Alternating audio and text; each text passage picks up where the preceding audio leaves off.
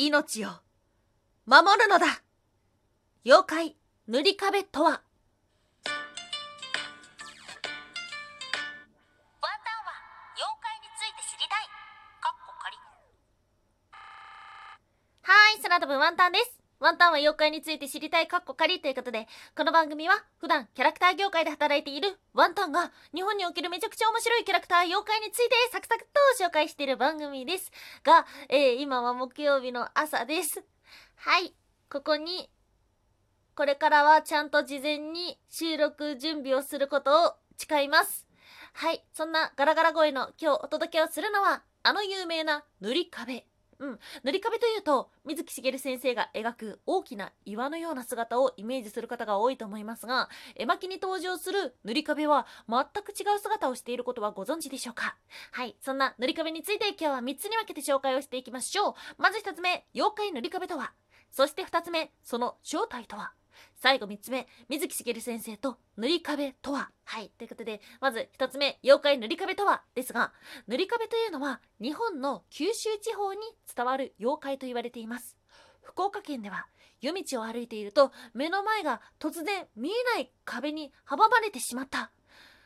蹴飛ばしたり上の方を払ったりしてもどうにもならないが棒で下の方を払えば壁がなくなったという話。大分県では動物が起こす妖怪と言われているそうです。同じく歩行中に突然目が見えなくなってしまうというような怪異現象のことをタヌキの塗り壁イタチの塗り壁なんていう風に呼んでいるそうです。なぜでしょうか？今日の2つ目その正体とは？はい。先ほどの動物が起こす妖怪どういうことかというと人間が歩いてて後ろからタヌキが飛びついて目の前を手で覆目を手で覆ったということです。可愛くないですか？塗り壁ってタヌキのいたずら動物のいたずらということですね。あともう一つタヌキが人間を騙す時に使う体の部位があるんですがこの番組は一応あの主婦層をターゲットにする健全な番組でございますためちょっとワンタンの口からは一体どこでタヌキが人間を化かすのかっていうのは言えないんですけどでもそういう動物がいたずらすることを妖怪として呼んでいたっていうような説があります。そしてもう一つ現象です。うん。実は塗り壁というのはその先に行けないという現象が妖怪となったものというふうに考えられているんですね。自爆霊とか守護霊というような霊的な現象であったなんていうふうにも言われています。その先に行くと不運が起きてしまう。そんな人間を助けるもの警告というものが塗り壁だったのではないかということです、まあ、妖怪というと人を騙したり人を驚かしたりする妖怪もいるのですがこうして人を守る妖怪もいるみたいですね。最後3つ目水木しげる先生と塗り壁とは。実は水木しげる先生は塗り壁に出会ったといういうエピソードがあるんです。第二次世界大戦の最中ジャングルを進んでいると急に目の前に進めなくなってしまいました。水木しげる先生はもうどうしようもないのでその場に腰を下ろして一休みをします。そしてその後また同じ道を進むと前に進めるようになった。そんなエピソードです。うん。水木しげる先生が暗いジャングルの中そのまままっすぐ前に進んでいたらどうなっていたか。それは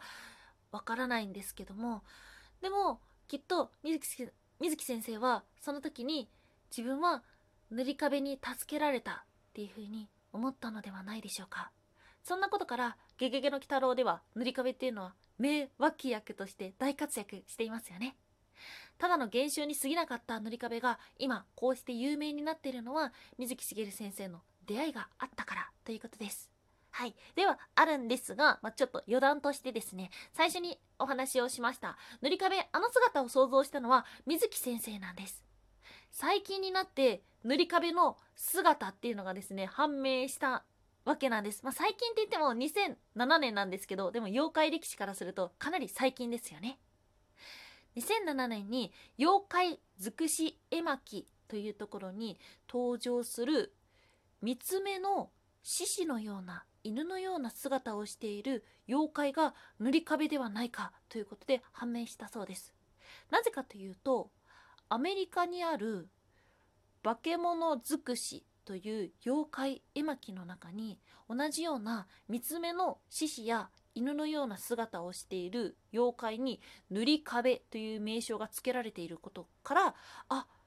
これとこれ一緒じゃない？っていうことで塗り壁の姿が判明したんです。はい、実は塗り壁というのは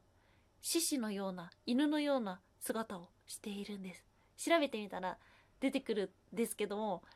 思ってるよりは可愛い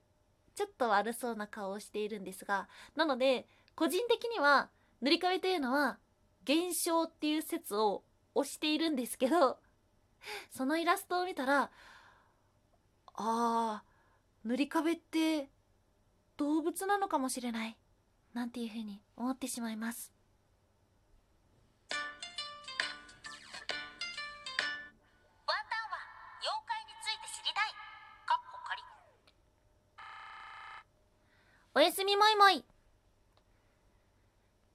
きるって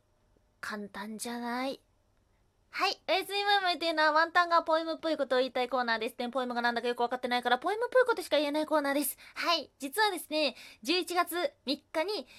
ラジオトークさんの企画でありました MBS パーソナリティオーディションの一次選考を突破して二次選考を挑んでまいりました。ライブ配信、30分のライブ配信だったんですが、もうもうもうもう大パニック。一言に大パニックでございます。たくさんの人がいらっしゃいました。で、このオーディションの中でもう明らかに分かってたことがあって、お前誰やねんっていうような 一番知名度がない状態でワンタンはスタートしたわけですよ。誰っても誰しもが思ったと思います。お前は誰だっていう風に なったと思います。だからこそ、まあいろいろ、あの覚悟ができたし、変にプレッシャーはなかったのかな。まあ緊張はめちゃくちゃしたんですけども、でも、まあ、なんか、失敗したりとか、人が少なかったりとか、リアクションが少なくても、自分に見合うところがそこなんだなっていう風に受け止める覚悟っていうのはですねきっと誰よりもあったかななんていう風に思っておりますがそんな想像に反して二次選考を配信した方々の中ではスコアの順位で言うと1位に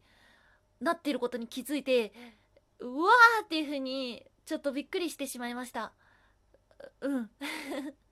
そしてライブ配信中とか、まあ、そのタイミングとか、まあ、いろんなところで思ったんですけど空飛ぶワンタンってもうなんかちゃんと生きてるんだなーなんていう風にすごい思ってしまいました。うん。なんかそうこのワンタンは妖怪について知りたいかっこ仮妖怪ってなんで面白いのって話をですね、まあ、ちょこちょこしているんですけども妖怪っていうのは自然現象だったり文化っていうのがキャラクターになっている。それがすごく面白いんですよね。空飛ぶワンタンっていうのもまあこのマイクの前から姿を消すとですねただの私になってしまうわけですよ。空飛ぶワンタンっていうのは自分がこうして話す上での一キャラクターに過ぎなくてだから具現化してるかって言ったらちょっと難しいところなんですよね。自分の声がキャラクターになってるっていうような認識で自分はいてでその自分がなんか、うん、私じゃない空飛ぶワンタンが生きてるっていう感じがなんかすごい不思議な感覚でこれってすごい経験をしてるなっていうふうに改めて思ってしまいました。まあちょっとちょっとねちょっと語り出すんですけどもあのなんだろうな自分自身は一人の人と真剣に向き合ったらその裏側にいる何百人何千人に出会えるっていうふうに思っていて絶対人って一人で生きてないわけじゃないですか。いろんな住んでる環境だったりとか地域だったりとか年代だったりとかいろんな環境を受けて一人の人間が出来上がっているわけですよね。だから本当に人っていうのは周りの影響を受けて育っている。その一人の人をじっくり観察するだけでいろんな人の考え方を見ることができるっていうふうに思っていてなんか空飛ぶワンタンっていうのも本当にラジオトークを通じてスタンド FM を通じてヒマラヤを通じて Voicy を通じていろんなところで出会った人たちにちょっとずつ刺激を受けて出来上がってるものだったからすごい緊張したけどもなんかやりきることができたななんていうふうに思っております。生きるって難しいなって思った。それは生きるってなんか呼吸するとか生存するとかそういう意味じゃなくてなんかなんだろうな、まあ、活力っていうこの生きるに近いのかな。生きるって簡単じゃないんですよ。難しいです。でもすごくパワーをなんだろうなんて言ったらいいんだろう。なんかうん。半端じゃない力がみなぎる瞬間に出会えてよかったななんていうふうに思っております。はいということでちょっと今日はお休み前々の方が長くなってしまったんですが。妖怪塗り壁についていかがでしたでしょうか。また日曜日何の妖怪について調べようかな？はい。もしこんな妖怪面白いよとか